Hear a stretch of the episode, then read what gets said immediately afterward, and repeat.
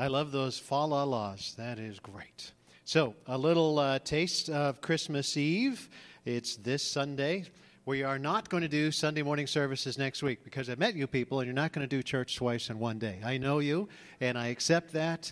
So, we are going to uh, skip Christmas next Sunday, not doing the morning. Christmas Eve though, it's going to be great. So 5:45 p.m., walk in with the last of the lights. You walk out to the lights It'll be uh, short, it'll be fun, it'll be true. Invite your friends and family, definitely worth their time.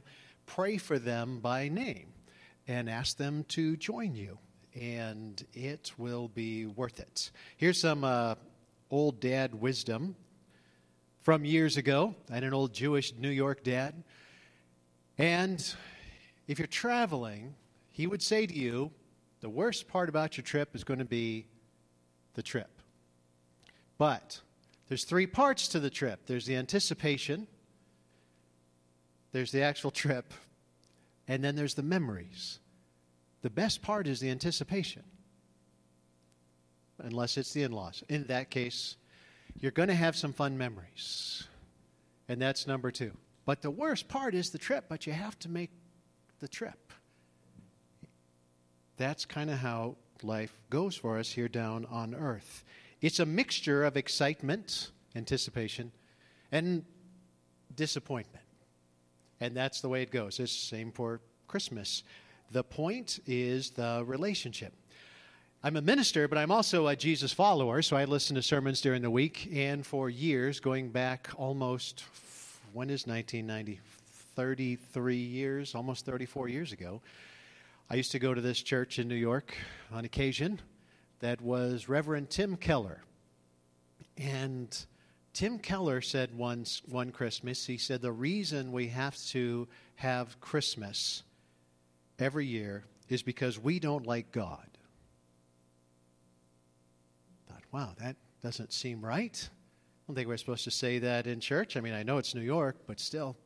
He said the old Bible word is enmity, like enemies, enmity hostility, animosity, conflict, like the person who matters, the person who annoys you most, and no matter what they do, you always can spin it into a negative light. Back to the in laws. That's what we do with God. Tim Keller, the wise old minister, he wasn't that old at the time, but that's what he said we do with God, the creator of the universe. C.S. Lewis, the uh, reluctant Christian in, uh, in England who wrote the Chronicles of Narnia and other things, he said, our, our, our biggest dread is that we will have to rely on the Lord because we want to be self sufficient. God at work does not look like we think it should. Jesus was born, and the angel said, Peace on earth, goodwill towards all humans.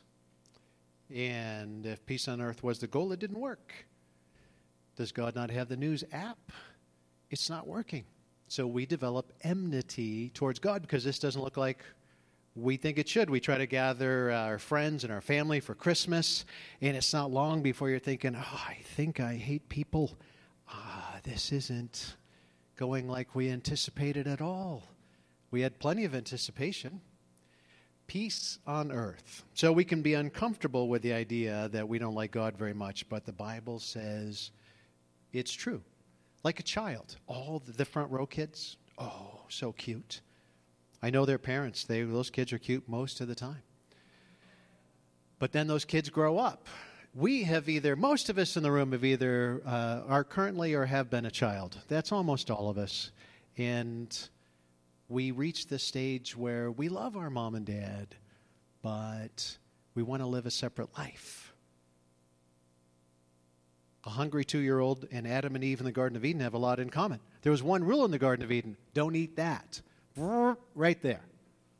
Because we want a separation from God, just like we want a separation from our parents. We want to be in charge of our own life. We don't want God in charge anymore. We don't want to be a subject we want to be the supreme ruler. We want to be the boss of our own life.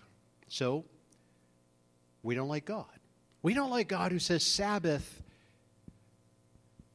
is holy. We're going to really put the pressure on better church attendance for 2024, is really what we're doing here. But Sabbath is more than just church attendance. The Bible says the Sabbath is holy, keep the Sabbath, or you will die. We don't like that. We don't like it at all. But Sabbath is more than just church attendance, it's investing in a community of like minded people together, investing in the local church. It's also how we spend our week. We have to have something to Sabbath rest from. We have to do something worthy the rest of the week. So you have a unique gift that God has given you and a unique opportunity that God has given you. And our role is to have a servant's heart. Oh, I don't think so. That's why we have enmity with God. Because our job is to have a job, whether you get paid for it or not, to use your gifts to serve those around you. To be a child of God, embrace the gift God gives you, embrace the unique, unique opportunities you currently have to serve God's other children, whether they recognize it or not. White shirt guy right there, back on his phone. He's probably on Facebook checking football scores. Who knows what David's doing right now? Because he's one of those uh, absent minded geniuses, right? I'm just thankful when he remembers my name, right? David has awards from NASA, like the actual NASA place, because he's brilliant and if you talk to him, maybe or maybe not see it. I don't know, but he's got the paperwork to show that he's brilliant. And so he said, Hey, how come the water fountains don't work? And I said, Well, we brought a plumber in, and then a couple of smart guys around here try to do it, and there's a part that you can't get anymore, and there's $700 to replace. And so until the annual building inspection comes around next year, I don't really want to spend that kind of money. And David came in last week with two screwdrivers and a chisel, and now the water fountains work. Right? he can blast rockets to the moon or he can fix stuff around the house, apparently. That's what we're supposed to do. We're supposed to invest. We're supposed to spend our week being who God created us to be, not who we want to be. See, that's why we have enmity towards God. Well, I would like to be taller or shorter or bigger or smaller or whatever kinds of things I'd like to be. We think it's all about money and fame, and God says it's about relationship and embracing your role as a child of God. And we don't like that. We don't like that at all. We want comfort, and God says, get to work. You have things to do. You have people to serve. This right here, somebody very sweet made baked goods this week and then brought them in a fun tin. That's nice. That's really nice. The sermon will be shorter today as a result because got some sugar right there. That's how we're supposed to spend our week, preparing for Sabbath. And then on the Sabbath, we're supposed to invest in a community. That's what we're supposed to do. And it takes time and it takes effort and it takes money. We're supposed to give 10% of what we spend back to that community to invest. And we don't like that. Why is Hobby Lobby and Chick fil A closed on Sunday? Because the people who started those places believed what God said that the Sabbath is holy and those who don't keep the Sabbath will die huh, seems like too much. I mean, it's nice, but we're supposed to trust we can make enough money the rest of the week that on one day we're going to trust God is going to take care of us and invest in that community. What about that die part? That seems crazy, but you see it in the news. If week after week and year after year and decade after decade, we do not keep the Sabbath, we don't invest in the community. We don't give financially to support it. We don't use our gifts and abilities to support it. Relationally, we don't choose to support it. Then you go to the doctor, and it turns out you're not healthy. And you read the loneliness pandemic. We're on our phones, as David was. And so we have, I don't know, 600 likes on our picture to Disneyland or whatever. David will point out it's the Bible. That's what he'll point out. Because he's smarter than I am. But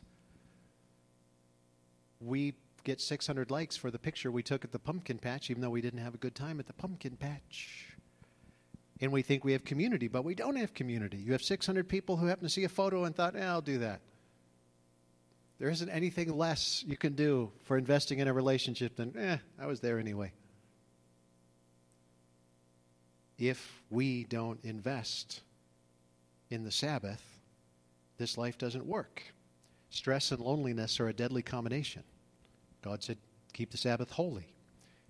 And if we are honest, there are reasons to not like God enmity, enemies, hostility, closely related, hatred, open rebellion, open warfare. We, you want to know why? Because we love the Santa Claus version of God. You stay over there, you be distant, and uh, when I need something, I'll let you know. You come through, and we'll get along great. But if you don't come through, then you let me down. Now we were mad at God again. So Tim Keller said all those years ago, I, I was listening to a sermon recently, they were doing the reruns, and he said it again. We have enmity, enmity with God. We don't like this. Baby Jesus grew up. The old Will Ferrell movie. I like, I like six pound baby Jesus. Baby Jesus grew up. And Jesus said, If you do not forgive others, you will not be forgiven. We don't like that. Clearly, not that all knowing, because if you knew what they did to me, you would never expect me to forgive them. And you know what? We're right when we say that. Because what they did to us was awful, it was a sin. It was against us, and it was against our Creator, our Heavenly Father. That's why he can't be excused. That's why he can't be ignored. That's why we can't pretend it never happened. It has to be forgiven. Or we will be consumed with the hatred and the bitterness and the rage and the fear and the obsessive thoughts. It's too important to not forgive. And sometimes, more than we would like, we are the ones who need to be forgiven. Matthew wrote it down for us, friend of Jesus. Jesus grew up and said, Matthew 6, if you forgive those who sin against you, your heavenly Father will forgive you. But if you refuse to forgive others, your Father will not forgive your sins. Because it's more than the God of the universe is willing to step in and do, because we have our choices. We have our choices. And if we want to be consumed by what someone did to us instead of enjoying this, ooh, it will destroy us. So we have enmity with God because this life is not what we think it should be. And all that is the setup of why we need Christmas every year to remind us how God makes the relationship work with us. Those of us who deep down sort of hate God a little bit. God shows up, God travels. Of the three, anticipation, there was a lot of anticipation for God showing up in the Old Testament. The actual travel event and the memories. God makes the trip. He became one of us, a vulnerable baby in the middle of the Roman Empire, well, actually, in the very edge of the Roman Empire, to identify with us sinners, us rebels. Here we go. You've heard this before. At that time, the Roman Emperor Augustus decreed that a census. Did you get your thing in the mail? Says you don't fill it out, they're going to come and shoot you? Right? We still do the census thing. I still think it's a scam, but I don't know. It's on our table. Decreed that a census should be taken throughout the Roman Empire. This was Luke time stamping it because Dr. Luke wrote this for us and he wasn't there. So he went back and he interviewed the people who were there, including Mother Mary, which is why we have the baby Jesus stories because mom always remembers. And so he was time stamping this because this wasn't once upon a time. This actually happened. This was the first census taken when Quirinius was governor of Syria. Verse 3 All returned to their ancestral towns for the register of this census. You had to go back home. So wherever you grew up, that's where you'd have to go back to. I'd have to go back to New York. My wife would have to go to, I don't know, she was an Air Force kid.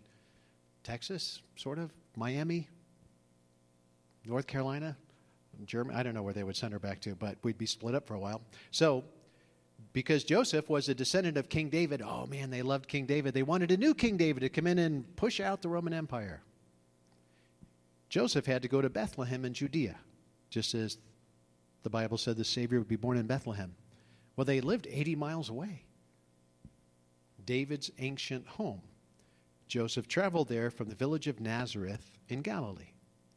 He took with him Mary, to whom he was engaged, who was now expecting a child. So you do some math in the book of Luke, and she's more than six months pregnant because she's been working for a while, and this is an 80 mile trip. Wow. And while they were there, the time came for her baby to be born. She gave birth to her firstborn son.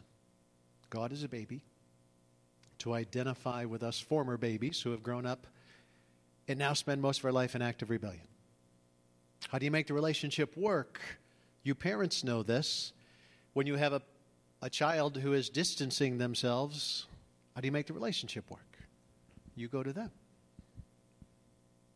She wrapped him snugly in strips of cloth. You're having a baby. I can still show you how to make your baby a taco, burrito. Works great. It's the it's the six S's video. If you've never seen it, you should. You wrap them up, you put them on their side, you shh, and they're out for maybe you know 20 minutes. It's a baby. They don't. They're not out for long. And then she laid him in a manger because on occasion you got to put the kid down, and that's all they had. They were in a stable or a, a cave of some sort where animals were because there was no lodging available for them. So we always badmouth the innkeeper, but this is more of an Airbnb situation, and they were already booked up. So I don't know. What are you going to do? We send you. We got the we got a barn. We can sleep in the garage. The Heavenly Father sent Jesus the Son to earth years ago. We were just married, the hot chick and I, and we're going back to New York. And we're going back to a family reunion and have her meet several of my friends. And so I spent six months telling her every single story that made me look like an idiot that I could think of. Because I knew they were going to tell them. That's what this was. If Joseph had to go back to his home ancestry, then all of his relatives had to go back. So always picture them in the, na- in the manger scenes that Mary and Joseph were by themselves, but Joseph's family would have been there. Mom, aunts, grandma, sisters, somebody, they all had to make the trip back to the ancestral home. Just like Mary went with Joseph, the family all went.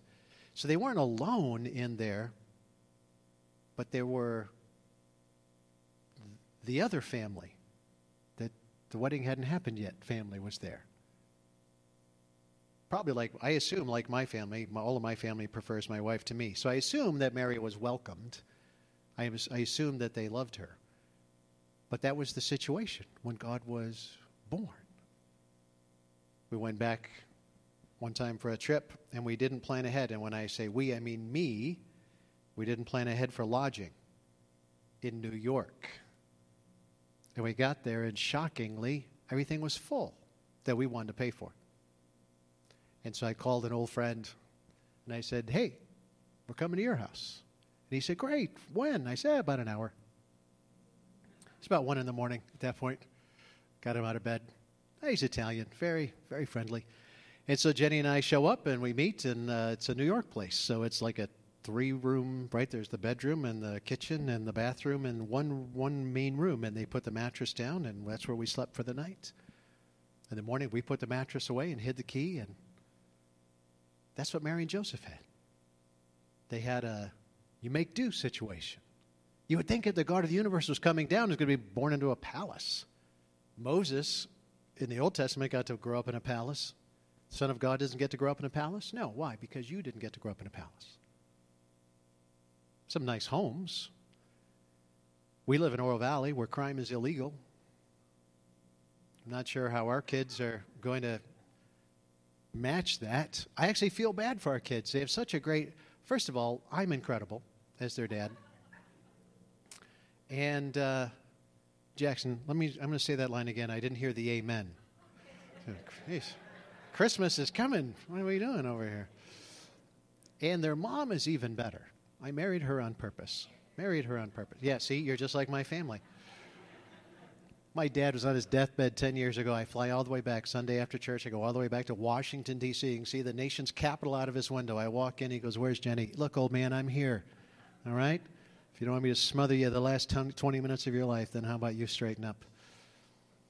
Youngest of six. I still say I was his favorite. There wasn't a lot of evidence for it, but I still say it. That's what Mary and Joseph were doing. Jesus was born to an unwed mother in the day when that really mattered because he was identifying with sinners. And as much as we don't like to point out ours, we feel it about 3 o'clock in the morning usually. We certainly experience it from others. If we don't forgive others, we don't get forgiven. Oh, man, not sure I like that, God. That's why Jesus was born to an unwed mother in this little podunk nowhere. to identify with sinners. The Heavenly Father sent Jesus the Son to show the rest of us the way to our eternal home. When my dad died, what I missed most was I couldn't call home anymore. I could visit the house, but the relationship was gone. No matter where I lived, my mom and dad would always do the difficult part of the journey the anticipation, the journey, the memories. They would always come and see me. That's not true. When I lived in London, they would just call me at 4 a.m. because never get the time right. But they never came to London. But otherwise, otherwise they would come and visit. But you know what was in my mailbox in London every week was a handwritten letter from my dad. So mom and dad would always call, but dad was always the first voice on the phone.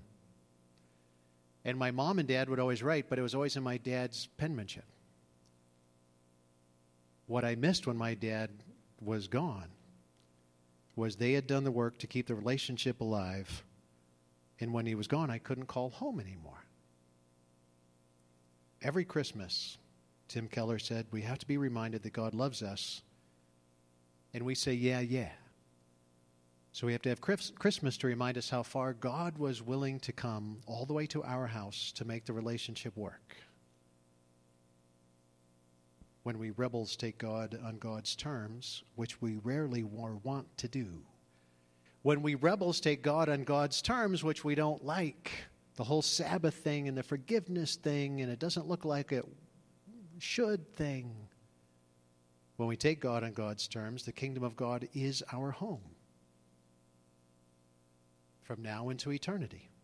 Every year, we reluctant followers of Jesus sing the finale with Charlie Brown Peace on earth and mercy mild, because God and sinners are reconciled.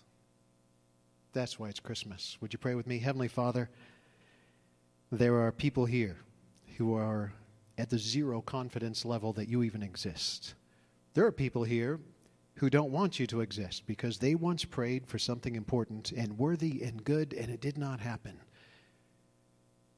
Lord, would you remind us that you are bigger than we can comprehend? That you were willing once upon a time to come to this earth and live our life. And now your spirit is here available to us so that we never have to be alone. Your spirit will guide us all the way into eternity. May we actually celebrate that and ponder it this Christmas.